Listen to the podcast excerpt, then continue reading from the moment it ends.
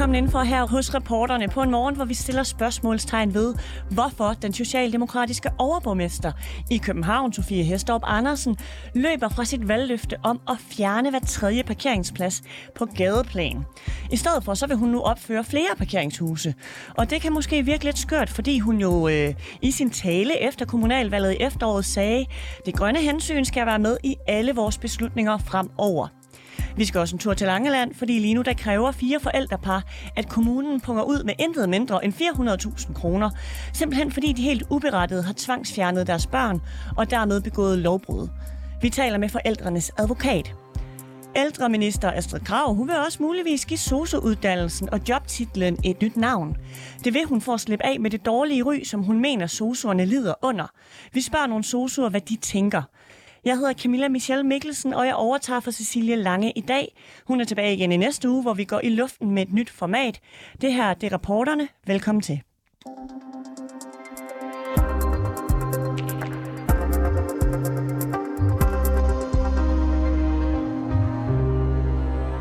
Nedlæg hver tredje parkeringsplads i Københavns gader. Sådan lød det altså fra Københavns overborgmester fra Socialdemokratiet, Sofie Hestorp Andersen, under kommunalvalget i efteråret.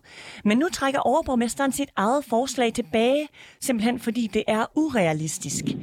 Mette Reismand, godmorgen. Godmorgen. Du er medlem af Teknik- og Miljøudvalget for Socialdemokratiet i Københavns Kommune. Sofie Hestorp Andersen, hun kalder sit eget forslag for urealistisk. Hvorfor har I skiftet mening? Jamen, øh, Sofie har jo fuldstændig ret. Det var og er et urealistisk mål at skulle nedlægge hver tredje parkeringsplads. Det ville for meget på meget kort tid, og nu har vi lyttet til københavnerne, som virkelig har et problem med at få deres hverdag til at hænge sammen. Vi synes, at københavnerne, som har brug for og har lyst til at have en bil i København, at det skal de også have mulighed for. Og det betyder, at de skal også have et sted, hvor de kan parkere den, i stedet for at hver eneste dag ligge og cirkle rundt i hele og halve timer og bruge tid på det. Men Mette Reismann, kommer det som en overraskelse for jer, at det allerede i dag er svært at finde en parkeringsplads i København? Nej, det gør det bestemt ikke. Altså, jeg bor jo selv i København, jeg bor midt i det. Jeg kan jo ikke gå ned ad min egen gade, uden at jeg bliver mødt øh, med øh, småvrede kommentarer fra borgere, som netop spørger, hvornår har I tænkt jer at gøre noget ved det. Det har jo været mm. et stigende problem. Folk flytter hertil, folk er også blevet rigere, de har også fået mulighed for at købe en lille bil. Så selvfølgelig er det ikke en overraskelse for os. Det var en vision om, at vi også ville et grønt København. Det vil vi stadigvæk. Og det er et mål i sig selv, at vi kommer videre med den grønne omstilling. Vi skal gå forrest, og vi skal stille krav om bæredygtighed i alt fra indkøb til nybyggeri og transport. Vi kommer også til at stille krav om grønnere biler. Øh, vi vil ikke have bilerne ud af byen. Vi vil bare have bilerne væk fra gaden. Det betyder, at de skal ned i underjordiske parkeringshuse. De skal også have bygget anlæg, som at man kan køre hen og parkere sin bil der. Vi vil stadigvæk have grønne byrum. Vi vil stadigvæk have en langt større sikkerhed omkring de bløde trafikanter. Sikre skoleveje står øverst på vores agenda. Det er enormt vigtigt. Mette Reismann, hvordan hjælper vi den grønne omstilling, hvis I ikke vil have bilerne ud af byen, men I bare vil flytte dem fra gaden ned i et parkeringshus? Vi har jo en meget klar øh, strategi, øh, og som i øvrigt også ligger i vores budgetter i øjeblikket. Det er jo, at vi skal have flere ladestandere. Så det er jo ikke bilen som sådan, det er jo den måde, hvor bilen den ligesom fungerer på. Så vi skal gå fra at have diesel- og fossildrevede biler til at have eldrevede biler. Det er jo en klar hjælper til miljøet ved at gøre det. Så det er en ting. Vi skal have flere delebiler. Jeg har selv en delebil, øh, og jeg kan kun opfordre til, at det er det, man gør. Fordi det er faktisk ikke altid, at København kører deres bil hver eneste dag. Mange af os gør det kun måske en gang om ugen, fordi at man skal ud af byen, ud på syge venner eller familie. Så derfor så er cykel og offentlig transport absolut det foretrukne transportmiddel, som vi også vil opfordre københavnerne til at bruge. Så derfor er det faktisk en, en del i et større maskineri for at opnå den grønne omstilling. Og hvornår skal den her vision ende ud i et endeligt resultat? Hvornår kan vi forvente, at flere delebiler kommer på banen, for eksempel? Jamen, vi er jo i gang. Vi har arbejdet med det også i foråret Teknik- og Miljøudvalget. Blandt andet med at placere flere lynladestandere, men også for at rulle vores delebilstrategi ud. Så vi er i gang, så jeg håber bestemt på, at københavnerne de vil kunne få øh, se resultatet af det her inden for ganske kort tid. Når du siger ganske kort tid, så tænker jeg bare på, fordi da I gik til valg, der hed det jo fjern hver tredje parkeringsplads inden 2025. Er det her også inden 2025? Er det næste år? Er det om 10 år? Kan vi få et årstal på? Øh, det er så hurtigt som muligt, og det vil sige, at det er nok formentlig inden for det næste års tid. Så du behøver ikke at vente til 2025. Nå, det lyder dejligt. Okay, og kan vi være sikre på, at det her det ikke bare er endnu et tomt valgløfte til københavnerne? Er I helt sikre på, at I kan realisere det her? Altså, det er vores klare intention. Nu er det jo sådan, at politik handler om forhandling. I dag starter budgetforhandlingerne på Københavns Rådhus. Så det er lagt på bordet, og der bliver talt om det i dybden. Hvordan kan man som borger være sikker på, at I holder, hvad I lover næste gang, der er valgkamp? Politik, det handler om forhandling. Og hvis det var sådan, at Socialdemokratiet havde det fulde og hele flertal, så kunne man måske være meget mere sikker på, at det var sådan, der er jo ikke nogen politikere, der får alle deres ønsker opfyldt.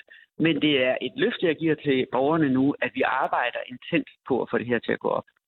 De her parkeringshuse, dem øh, jeg kunne se, de skal ligge i brokvartererne. Hvor vil I bygge øh, dem henne helt konkret? Vi starter med at lave en screening om, hvorhen det er muligt. Vi starter også øh, samtidig med, at vi gør det, så laver vi også øh, en øh, undersøgelse af markedet for, hvor vi kan lave aftaler med ejere, både offentlige og private parkeringspladser, for simpelthen at lege os ind. Vi kan jo stadigvæk konstatere rundt om i brugkvartererne, hvor belastningen er størst, at der står rigtig mange parkeringspladser ledige, også efter klokken 17 hver dag. Og det er jo helt åndssvagt, fordi det er en god idé at få ligesom de parkeringspladser i spil, så man kan få løftet de biler, der kan komme derover væk fra gaderne, og frigjort noget mere plads på gaderne. Ja, hvor kunne det for eksempel være henne? Det er jo den screening, som vi er i gang med nu. Og jeg vil gerne opfordre københavnerne, der lytter til det her, at melde ind, hvis der er sådan, at de er opmærksom på i deres nærområde, at der står øh, ledige parkeringspladser efter kl. 17. Mm. Og hvis det nu bliver sådan, at der simpelthen ikke er plads til alle de her biler, at der ikke kan bygges parkeringshus, som jeres vision er, hvis skyld er det så, hvis den her plan den ikke lykkes? Nu vil jeg gerne allerede her sige, at der kommer ikke til at være plads til alle biler. Der er for mange biler i København, så alle kan ikke få en parkeringsplads. Der vil stadigvæk være kamp om pladsen, men vi vil arbejde på at få det gjort bedre. Så bare for at øh, forhindre, at nogen går hen og bliver skuffet, fordi de ikke får en parkeringsplads lige neden for deres egen gadedør, det kommer ikke til at ske. Det er helt urealistisk, når man ser på antallet af de mennesker, der bor i København, dem, der kommer hertil, og ønsket om at have sin egen bil. Så vi må alle sammen prøve på at ligesom, øh, gå i en anden retning, og det er også at opnå en større delebilseffekt og bruge det offentlige, og eventuelt hoppe på sin cykel. Jamen er det så ikke også urealistisk, at man ikke vil have flere biler ud af byen, hvis I siger, at der simpelthen ikke er plads til alle bilerne? For eksempel så har vi rigtig mange pendlere, der kommer ind over grænsen og parkerer, særligt øh, på de villaveje og de veje, som ligger i udkanten af vores kommune. Det skal vi have gjort øh, op med, fordi det det er dybt øh, frustrerende for borgere, der bor her i kommunen, ikke kunne parkere deres egen bil, fordi der kommer folk ude fra kommunen og pendler ind og stiller den. Derfor har vi også begyndt at have øh, indført allerede, og det vil man kunne se inden slutningen af året, i de mest belastede kvarterer, for eksempel på Østerbro, hvor du får en tidsbegrænset parkeringszone. Og der kan du så ikke komme til at længere bare parkere din bil, og så tage en cykel eller et S-tog ind til City, når du skal ind på dit arbejde. Så det er jo ikke, det er jo ikke kun københavnernes biler, der fylder, det er jo lige så meget pendlerne, der kommer udefra. I 2021 der var der 125.200 kommunale parkeringspladser i Københavns Kommune. Samtidig så var der registreret knap 216.000 biler hos borgere, som altså er bosat i Københavns Kommune. Så det er jo i hvert fald ikke kun pendlernes skyld. Det her tal det inkluderer nemlig ikke pendlere. Hvordan kommer vi af med alle de her biler? Igen vil jeg øh, indstille til, at man begynder at overveje alternativer til at have sin egen bil. Jeg ved, at der er rigtig mange mennesker, der har meget stærke følelser for deres bil. Det forstår jeg godt. Men en delbil er en god løsning, så frem man ikke skal bruge sin bil hver eneste dag. Så kan det jo faktisk være sådan, så man kan også lette lidt i budgettet, som måske hårdt nok trængt i forvejen, at man øh, får en delebil. Eller at man begynder sådan alternativt at bruge mere cykel, mere offentlig transport. Vi skal selvfølgelig have vores offentlige transport til at fungere, sådan så man kan komme fra A til B på den hurtigste, mest effektive måde. Det er den måde, vi gør det på. Er det et quick fix? Nej, det er det ikke. Det er ikke sådan, så inden for 14 dage, at så er alt anderledes. Det her det kommer til at tage tid, men vi skal nok nå i mål. Mette men jeg så også bare lige i går i øh, en artikel fra Ekstrabladet, at du har været ude at sige, at du har haft overborgmesterdrømme, og gerne her i København Kommune. Kunne du forestille dig, at du skulle sidde på den post en dag? det, det spørgsmål, øh, må jeg sige, det er vi jo forbi. Øh, det var jo på et tidspunkt, hvor der netop var et spørgsmål om, hvem det var, der skulle stille op. Så jeg vil sige, at jeg bakker fuldt og helt op over, omkring Sofie Hestoff Andersen som overborgmester, og det er vores overborgmester i dag. Mette Reismann, du er medlem af Teknik- og Miljøudvalget for Socialdemokratiet i Københavns Kommune. Tusind tak, fordi du var med her til morgen. Velbekomme.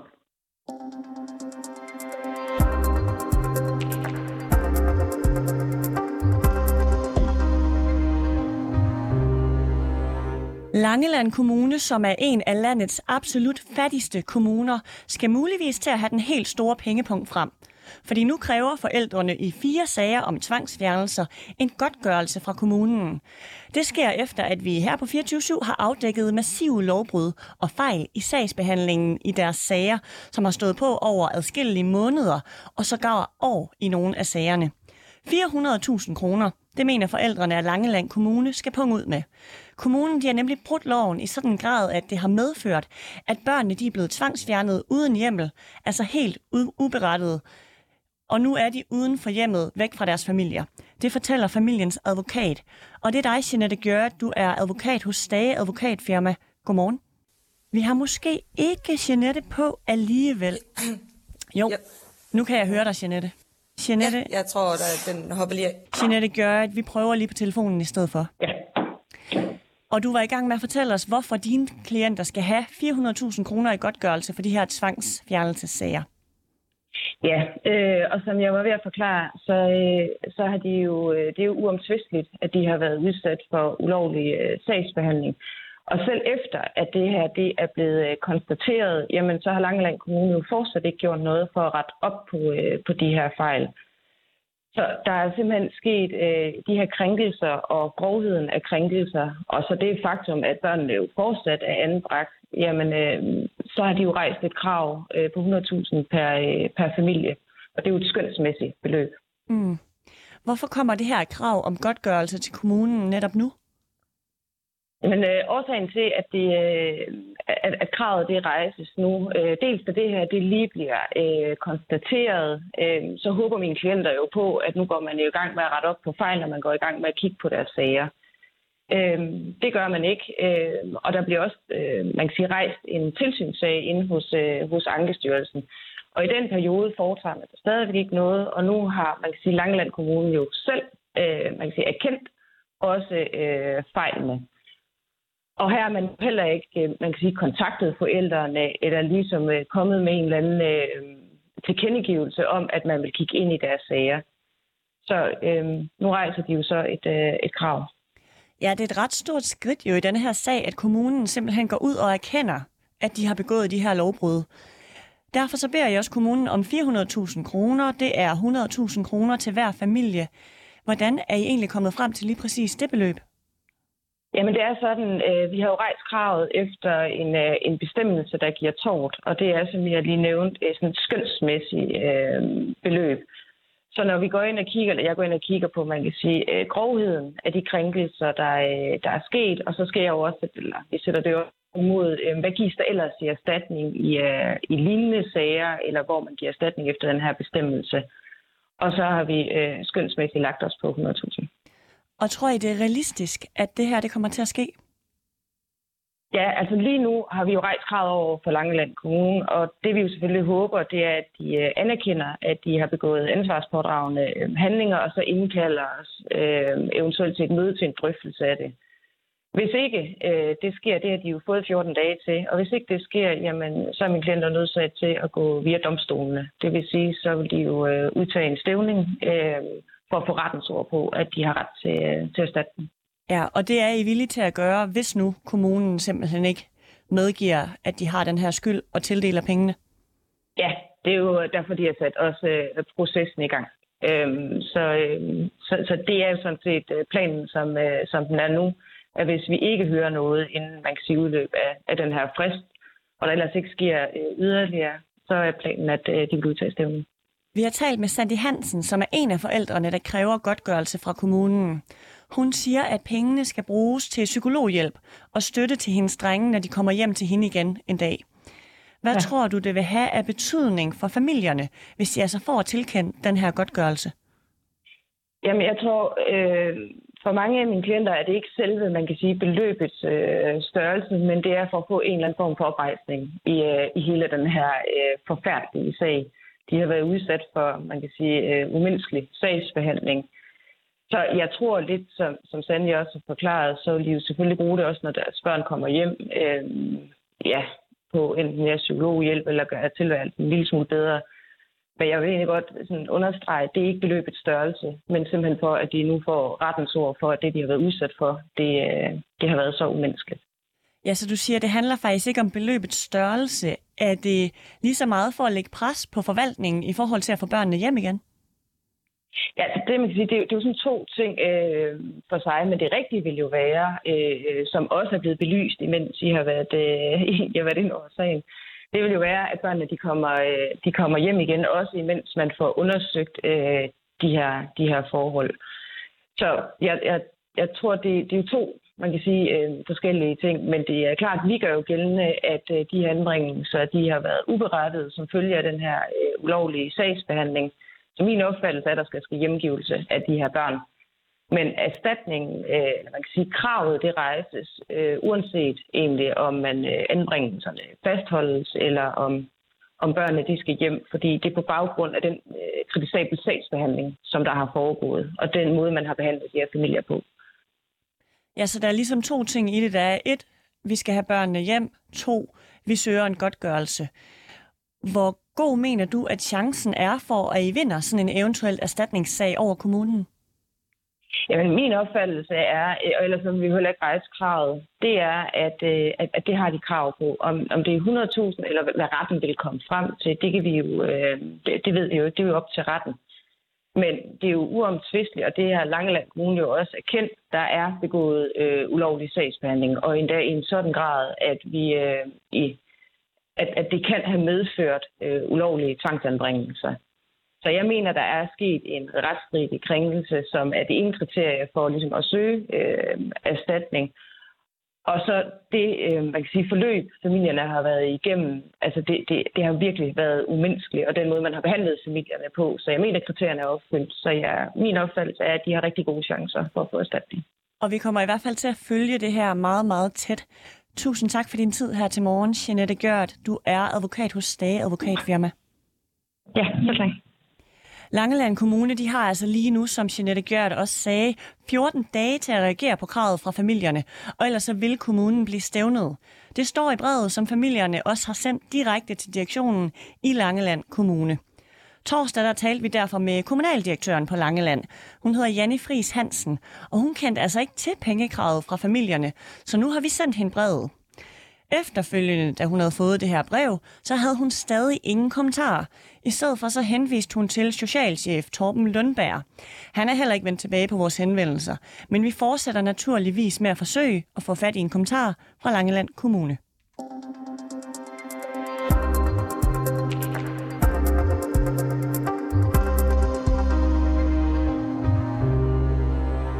Hver anden pige i 8. klasse er ikke glad for den, hun er. Det viser en ny rapport fra Børns Vilkår, der understreger stor mistrivsel blandt børn og unge teenager. Rasmus Kjeldahl, godmorgen. Ja, godmorgen. Du er direktør i Børns Vilkår, og I har i forbindelse med denne her rapport interviewet 100 børn omkring deres mentale trivsel. Hvorfor er hver anden pige i 8. klasse ikke glad for den, hun er? Ja, altså øh, det her med at få interviewet børnene, det giver jo muligheden for at komme et spadestik øh, dybere. Og hvis man sådan skulle sige helt øh, generelt, hvad der kommer ud af de interview, øh, så er det, at de oplever, at den sti, man ligesom skal gå af for at passe ind i fællesskabet, den er blevet utrolig smal. Øh, man skal være perfekt på rigtig mange områder. Det drejer sig ikke bare om skolearbejde, det drejer sig også om ens udseende, men også hvilke venner man har, hvordan ens sociale øh, medier er øh, sat op, og hvor mange øh, likes øh, man, man, man får, øh, og man har de rigtige fritidsinteresser, og måske øh, en, en, en, en stor belastning også, hvordan man ligesom skal være, altså at, at der er et krav til, at øh, piger skal være sådan, hvad man kunne kalde hyperfeminine, ikke bare udseende, men også deres adfærd, og omvendt skal drengene også være sådan hypermaskuline, som blandt andet, som børnene nævner, betyder, at man må ikke øh, vise følelser, man skal være ekstrovert, man skal være morsom. Øh, der er simpelthen sådan en lang, lang tjekliste, og hvis man ikke ligesom kan tjekke af på, på, på noget nær perfekt ved alle sammen, jamen så føler man bare ikke, at man er god nok og passer ind i fællesskabet. Og det er klart, at hvis man ikke kan være den, man er, øh, jamen så vil det øh, give sig udslag i mistrivsel. Det lyder jo hårdt, men det lyder også som almindelige teenageproblemer. Du taler om krav for omverdenen, du taler om sociale medier, og du taler om udseende. Kan man sige noget sådan helt konkret om, hvad er det, de her unge piger ikke er glade for? Ja, altså selvfølgelig er der, øh, kan man sige, traditionelle teenageproblemer. Det er jo, øh, jo ofte mellem øh, børn og, og, og forældre. Øh, det, som den her undersøgelse viser, det er bare, at der er, det er så massivt, øh, og det bliver værre og værre. Det er åbenbart ikke noget, man så lige øh, kommer over øh, efter en periode, og, og, og, og det der med, at man ligesom måske frigør sig fra sine forældre, for så at tilhøre en børne- og ungegruppe, jamen det går lidt galt, så havner man måske øh, midt imellem. Øh, jeg er i hvert fald ikke i tvivl om, når man følger øh, også sammenlignelige undersøgelser over øh, en overrække år, at det her det bliver værre og værre år for år. Og det, der er virkelig grund til, at vi voksne og, og samfundet øh, begynder at tage det her alvorligt, ikke bare ved at diskutere tallene, men også rent faktisk ved at gøre noget. Ja, du siger, det, du siger det selv. Altså, rapporten viser, at den her mistrivsel bliver værre og værre over år, men også jo ældre børnene bliver. Er det overraskende for dig, at det går den vej? Altså, jeg ville ønske at kunne sige ja, at det var overraskende, øh, men øh, det, det kan jeg desværre ikke. Øh, øh mit kontor er lige ved siden af børnetelefonen, og øh, vi har jo sted mellem 100 og 200 børn og unge, som ringer ind øh, hver eneste dag med netop den her type problemer. Øh, det, som den her undersøgelse øh, viser, det er jo sådan set bare, øh, når man spørger 5.000 børn fordelt over hele landet, hvordan ser det sådan ud? Og der kan man sige, der bliver i hvert fald slået søm i eftertrykkeligt med, ved, at det her er nogle generelle problemer, og ikke bare de børn og unge, som ringer til, til børnetelefonen. Det er sådan, at 73 procent af pigerne i 4. klasse har svaret, at de er glade for dem, de er, mens det samme kun gælder for 49 procent af pigerne i 8. klasse. Hvis du sådan skal sætte et eller andet pinpoint i noget helt konkret, en udløsende faktor måske, hvad skyldes den her udvikling så? Jamen, der er jo ingen tvivl om, at det er overgangen fra øh, at være barn og orienteret mod familien til at, at være voksen, øh, som bliver fuldt af den her øh, altså, jeg vil sige, dramatiske øh, stigning i øh, mistrivselen. Så der er altså et eller andet her, der er blevet meget, meget svært øh, i forhold til at blive en del af øh, ungdomsmiljøet. Der, der skal simpelthen for meget til. Det er for stressende, øh, det er for svært en opgave at, øh, at blive så perfekt, som det moderne samfund øh, øh, kræver. Øh, jeg tror mange på min alder, men også øh, yngre, øh, godt kan huske den tid som, som, en, øh, som, som en svær tid, men jo også en, en tid med mange muligheder, en tid med meget frihed, en tid, hvor man men, men, man fik nye oplevelser. Men nu er det altså blevet sådan et, et, øh, et præstationsræs. Og, og det er klart, at det, øh, det er et stort pres, og, og, og langt fra alle kan, kan klare det. Jeg er faktisk en meget stor andel af især pigerne har det rigtig svært med det. Der er gengivet nogle citater fra børnene i den undersøgelse, I har lavet, og jeg får bare lige lyst til at læse et af dem op. Det lyder sådan her. På skoler er det tit sådan, at der er en gruppe, der ligesom er populære. Og så er det sådan, at man kan komme til at sammenligne sig med de pæneste eller de bedste. Og så tror jeg, at man går hen og bliver usikker på sig selv. Det her det er noget, jeg godt kan genkende fra den gang, jeg selv gik i folkeskole. Så jeg tror ikke, at det her det er en ny følelse hos en ny generation. Du har været lidt inde på det, Rasmus Kjeldahl, men hvorfor er det, at der lige nu er flere og flere, som simpelthen får det dårligt? Altså, hvad er det, vi som samfund ikke gør godt nok? Der, der er øh, mange øh, faktorer. Øh, jeg tror, at vi, øh, det er i hvert fald helt sikkert, at altså bare de faglige krav i folkeskolen er steget øh, voldsomt, samtidig med, at rammevilkårene øh, ikke er, er blevet bedre. Så, så det, der, det er simpelthen sværere at følge med. Man skal, man skal hænge, hænge mere i, man skal bruge mere energi på det. Og øh, det er der jo nogen, der klarer rigtig godt, men der er også flere og flere, som virkelig har svært ved øh, lære alt det, man skal lære i folkeskolen i dag. Jeg tror, at de færreste voksne er bevidste om, at man jo næsten er inde på det, som før var gymnasiepensum i de seneste klasser i, øh, i folkeskolen. Og så det her med at sammenligne. Ja, altså, øh, før øh, kunne man måske øh, sammenligne med nogle, dem man lige sådan kunne se og møde på gangene, og øh, måske boede øh, tæt på, hvor man boede. Men i dag kan man jo sådan set sammenligne sig med hele verden, så dem over de sociale medier, så dem, man sammenligner sig med, de er blevet helt utroligt perfekte, øh, ofte jo i øvrigt i en, i en iscenesat virkelighed. Det, det der med det iscenesat, det ved nogen godt, men det påvirker dem alligevel, at der er så utrolig langt fra hvor de er som normale børn, til, til den iscenesatte øh, virkelighed, hvor, hvor, hvor jævnaldrende jo fremstår som ja, meget sexede øh, supermodeller eller, eller utrolige øh, maskuline, øh, øh smukke, vellykkede øh, drenge med, med masser af, af de rigtige venner. Der er simpelthen nogle idealer, øh, som er blevet for svære nu, og, og hvor og, og vi kommer til, altså eller børn og unge kommer til at føle sig langt mere utilstrækkelige, end man har gjort tidligere på grund af den enorme indflydelse, som sociale medier har, og de mange timer, som bliver brugt til det. Det har vi ikke undersøgt det i det her, men det ved vi fra andre undersøgelser. Vi taler jo om, at, at grupper af børn og unge bruger 5-6 timer øh, på daglig med at sidde øh, i hvert fald en del af tiden og sammenligne sig øh, med andre. Og, og dermed bliver der også mindre tid til at deltage i de måske lidt mere sunde fællesskaber. Det kan være fritidsaktiviteter, hvilket børnene jo selv fremhæver her som noget, de gerne vil mere af. Mm. Øh, og, øh, og, og, og, og foreningslivet i, i, i det hele taget. Der er simpelthen kommet får rykket nogle balancer her, og når de bliver rykket, jamen så er der altså også flere, der bliver skubbet ud i, i lav livs, livstilfredshed og en, og en oplevelse ikke af, af at, at være glade for den, de er. Og du nævner jo de her sociale medier som den helt store faktor, der gør børnene usikre, der skaber forvrængede idealer.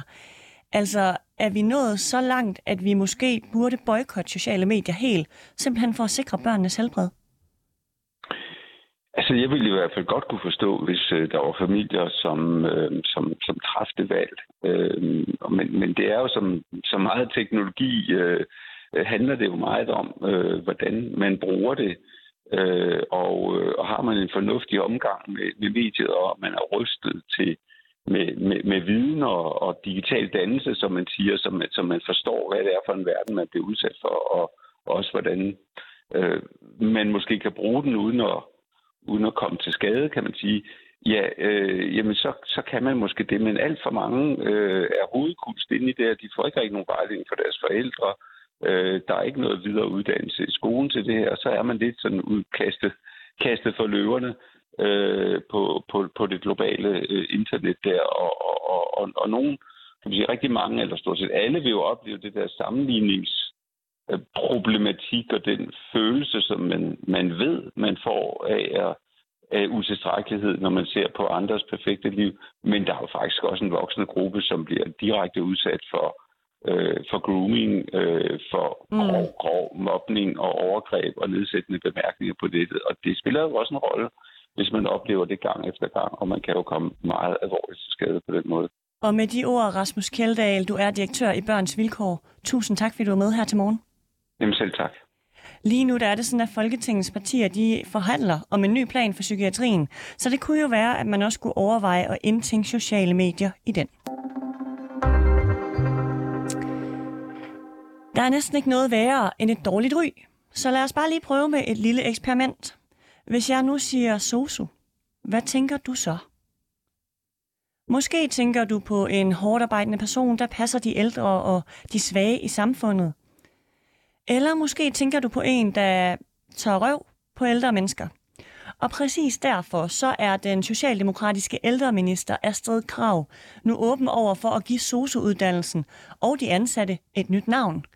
Det er, fordi det Nationale Forsknings- og Analysecenter for, for Velfærd, VIVE, har lavet en analyse, der slår fast, at det dårlige omdømme af uddannelsen simpelthen påvirker muligheden for at få folk i arbejde som sosu.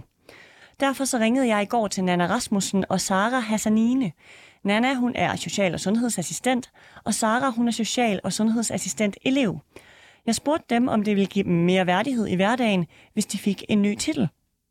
Jeg tror meget, det handler om, altså det handler om at have hjertet med i det, man gør. Jeg tror ikke, det vil hjælpe at, at skifte navnet som sådan. Altså man skulle kunne lide at være inden for faget og arbejde med mennesker, øh, og yde den omsorg for mennesker. Hvis ikke man har hjertet med i det, så tror jeg simpelthen, det er lige meget med, hvilket navn SOSU egentlig får. Fordi det er ikke bare en lille ting, det her med at skal arbejde med mennesker. Og hvad tænker du, Nana? Vil det give dig mere værdighed, hvis du ikke hed SOSU?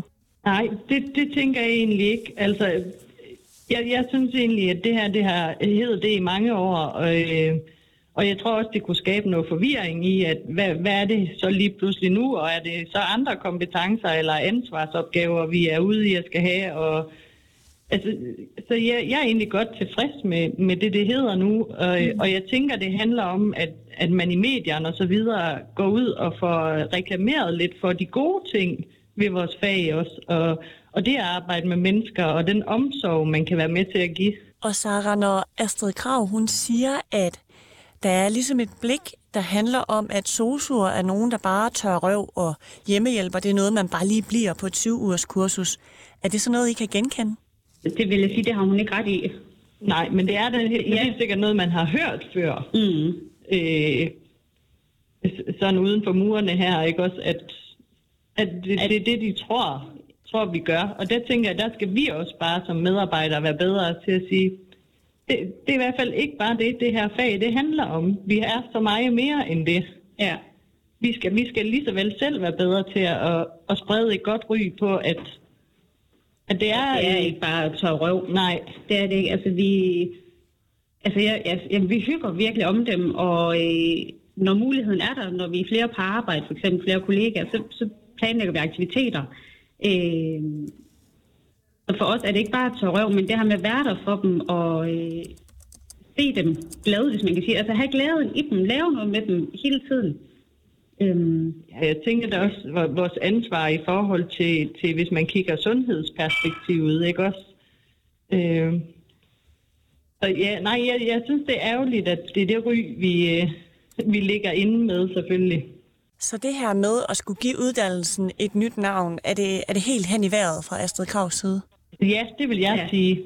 Ja, der er jeg så enig med Nana, ja.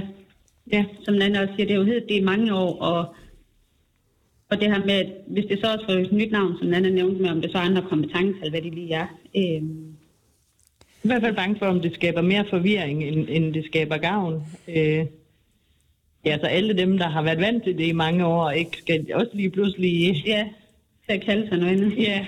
Hvad skulle Astrid Krav, øh, ældreminister, bruge sin tid på, i stedet for at spekulere i at ændre navnet på en uddannelse? Hvad har I brug for?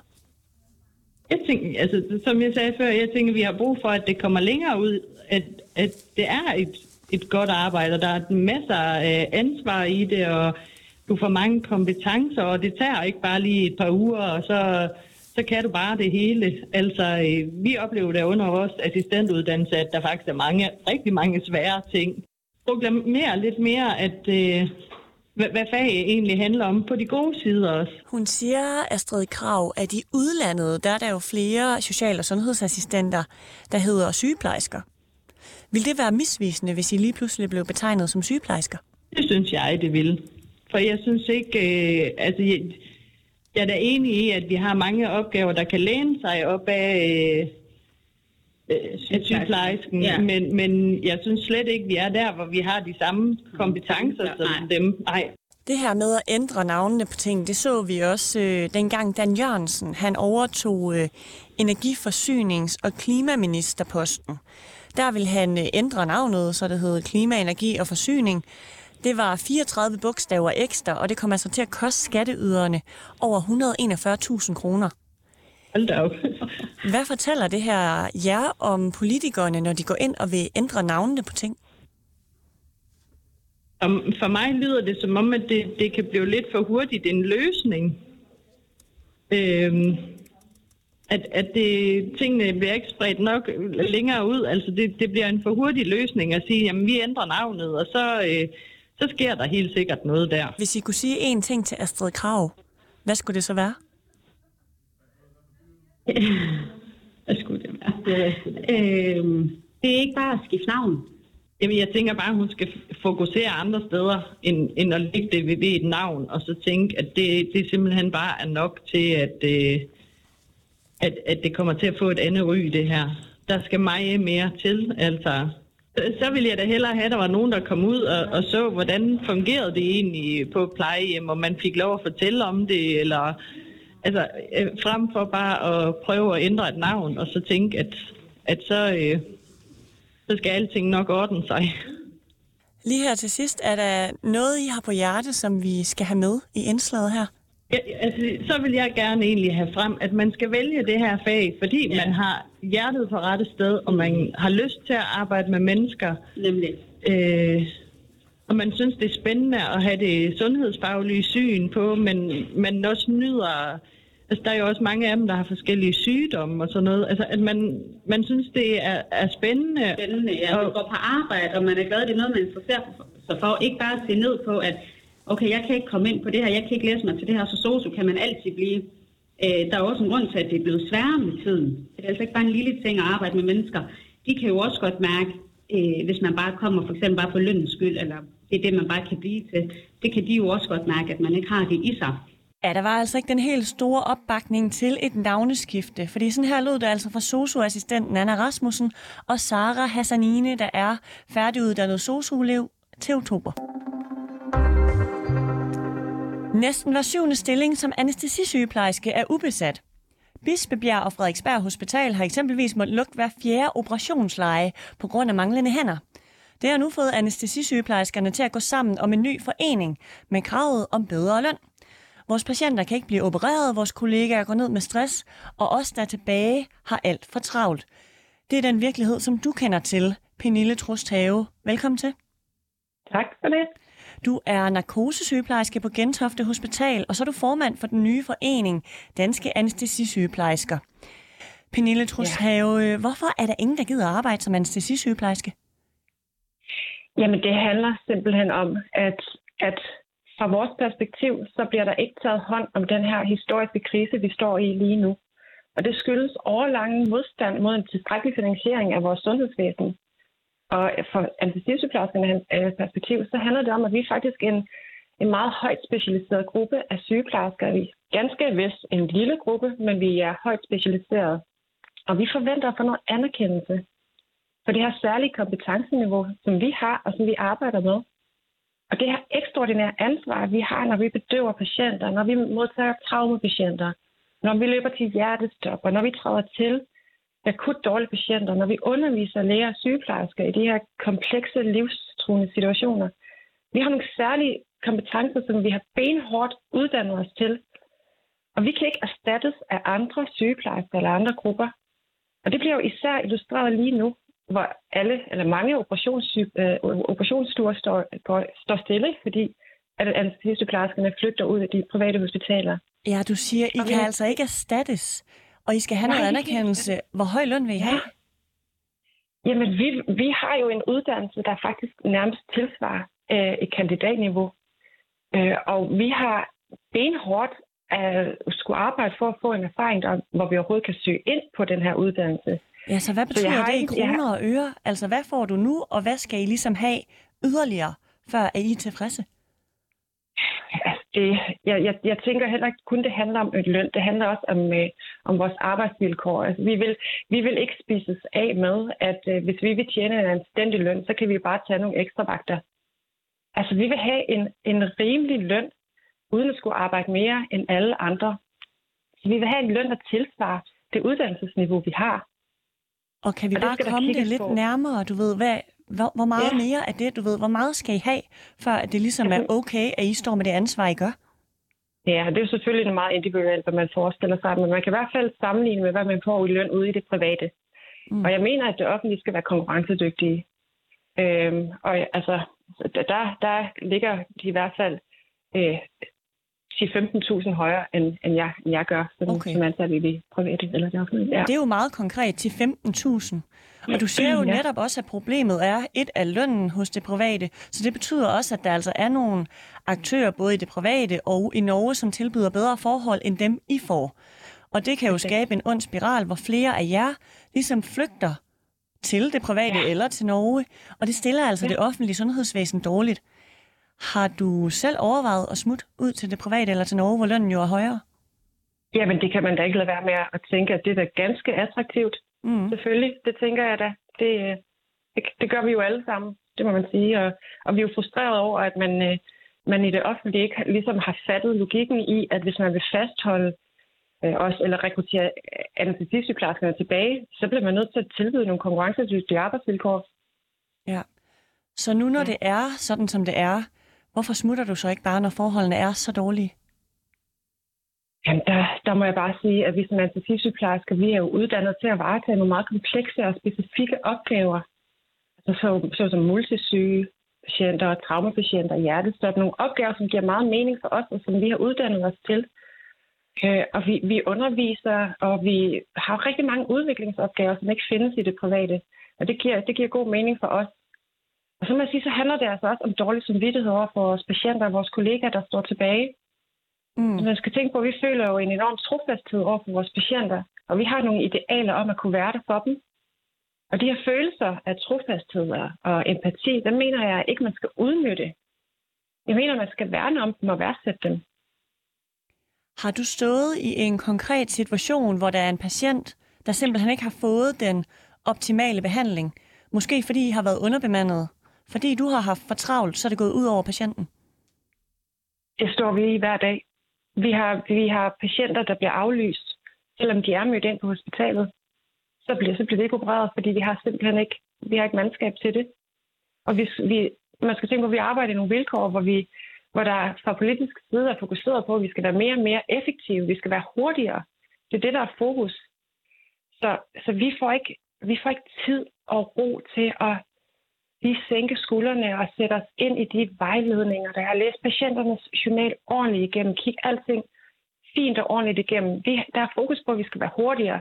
Vi, skal have, vi finder på, fra politisk side på nogle, på nogle løsninger, der gør, at som er hovedløse, som ikke har gang på jorden, som gør, at, at det handler ikke om kvalitet, men det handler om effektivitet.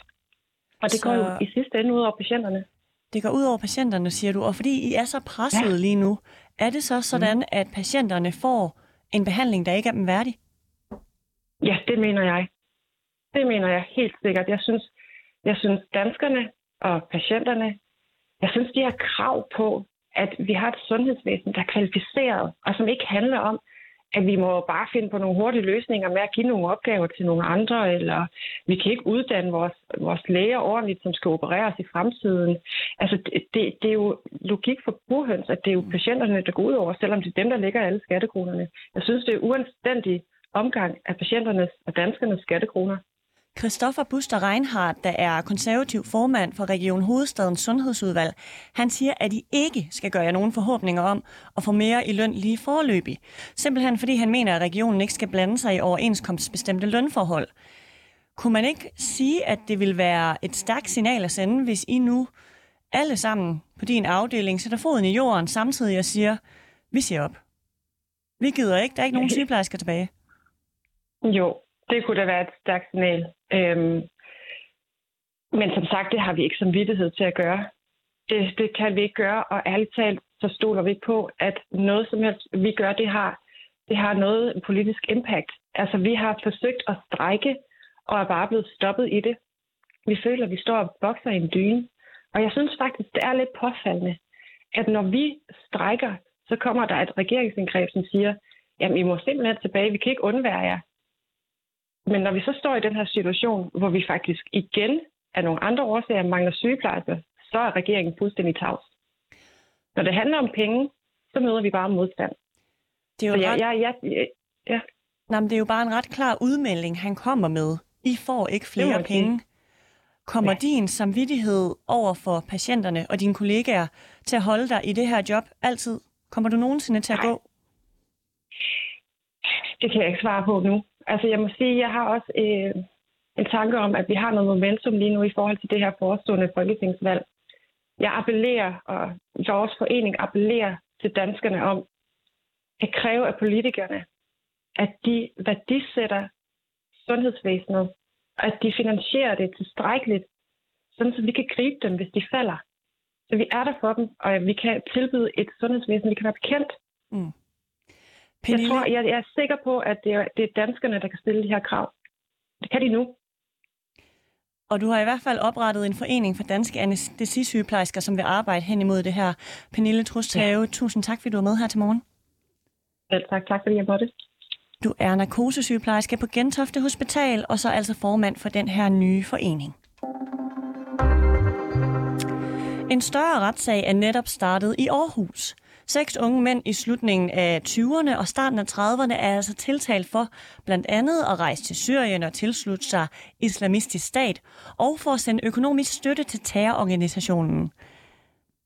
Agnes Vest, godmorgen. Godmorgen. Du er journalist på Døgnrapporten, som er vores krimimagasin her på 24 Og så har du altså øh, dækket den her sag. Mm. Seks mennesker er tiltalt, og en af dem er hovedmistænkt. Hvad er det, han er tiltalt for at have gjort? Jamen, der er ligesom øh, en person i øh, anklageskriftet, som øh, går igen i øh, den her sag, og han er øh, tiltalt for at have øh, rejst til øh, Syrien og lavet sig væve til islamisk stat.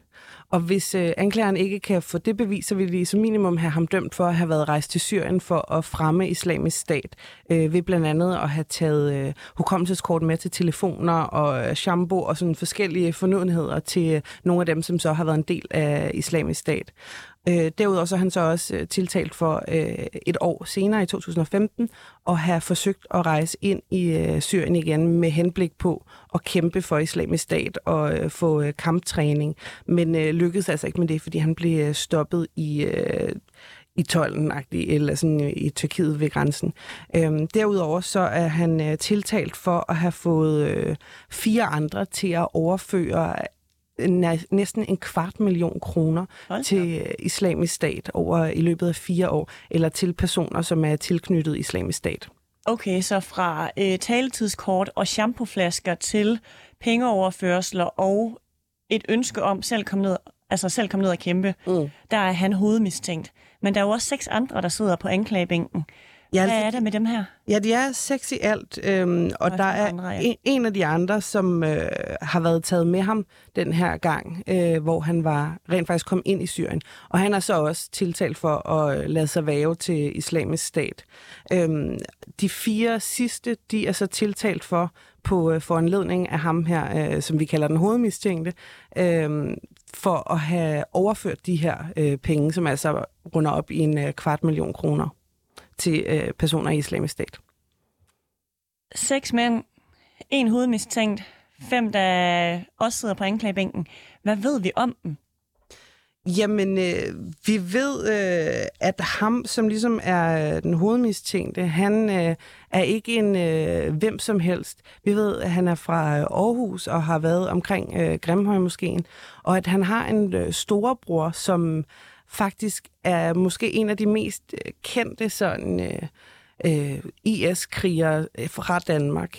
Øh, en, der hedder Ahmed El-Sash, som, øh, El-Hash, undskyld, som øh, rejste til øh, Syrien i øh, 2014 og som blev, nej, i 2013, og blev kendt også i 2013 for at medvirke i en video, hvor han sidder med en AK-47 og skyder mod billeder af sådan øh, kendte danskere, som sådan skulle være fjenden for islam ifølge islamisk stat.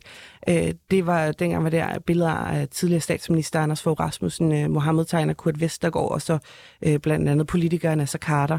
Så han er altså øh, lillebror til ham, den hovedmistænkte i den her sag, altså lillebror til en øh, ret øh, berygtet IS-kriger, som altså er taget fra Danmark til Syrien for at kæmpe for islamisk stat. Jeg kan godt huske det her med billederne, hvor han sad og skød, og han blev jo ligesom symbolet på en IS-kriger. Hvad er det, der gør denne her sag så speciel? Fordi der er jo afsat 20 retsdage, og det er ret lang tid, når vi taler retsstof. Ja, altså det er en øh, ret stor sag, og det er jo... Øh, altså det er nogle tunge paragrafer, der er hævet frem. Altså det er terrorparagraferne, og det her med, at øh, man mistænker nogen for at have rejst til Syrien og lavet sig væve af en øh, terrororganisation. Vi har øh, set, øh, og han indgår faktisk også på en måde i øh, anklageskriftet. Øh, for få dage siden, så var øh, Jakob El Ali, han øh, tilstod, at han øh, har været rejst til Syrien og har kæmpet for øh, islamisk stat og er, har tilstået, at han er øh, landsforræder, fordi han simpelthen har været tilsluttet islamisk stat på et tidspunkt, hvor at, øh, de har kæmpet mod blandt andet Danmark. Og ham her, øh, Jakob El Ali, han øh, er faktisk også en del af anklageskriftet på den måde, at mange af de her penge, som er blevet overført, dem øh, har man skrevet i anklageskriftet, at de enten er overført til ham, Jakob El Ali, øh, Ahmed øh, El Hash, som altså er ham storebroren, og eller islamisk stat. Så på en eller anden måde, så indgår de alle sammen i den her sag. Så det er sådan, altså, ret vildt. Og ved du, hvad det kommer til at betyde for de andre, altså de seks, der lige nu sidder på anklagebænken, at Jakob El Ali, han simpelthen siger, yes, øh, jeg har gjort det her, jeg er også landsforræder. Kommer det til at påvirke de andre?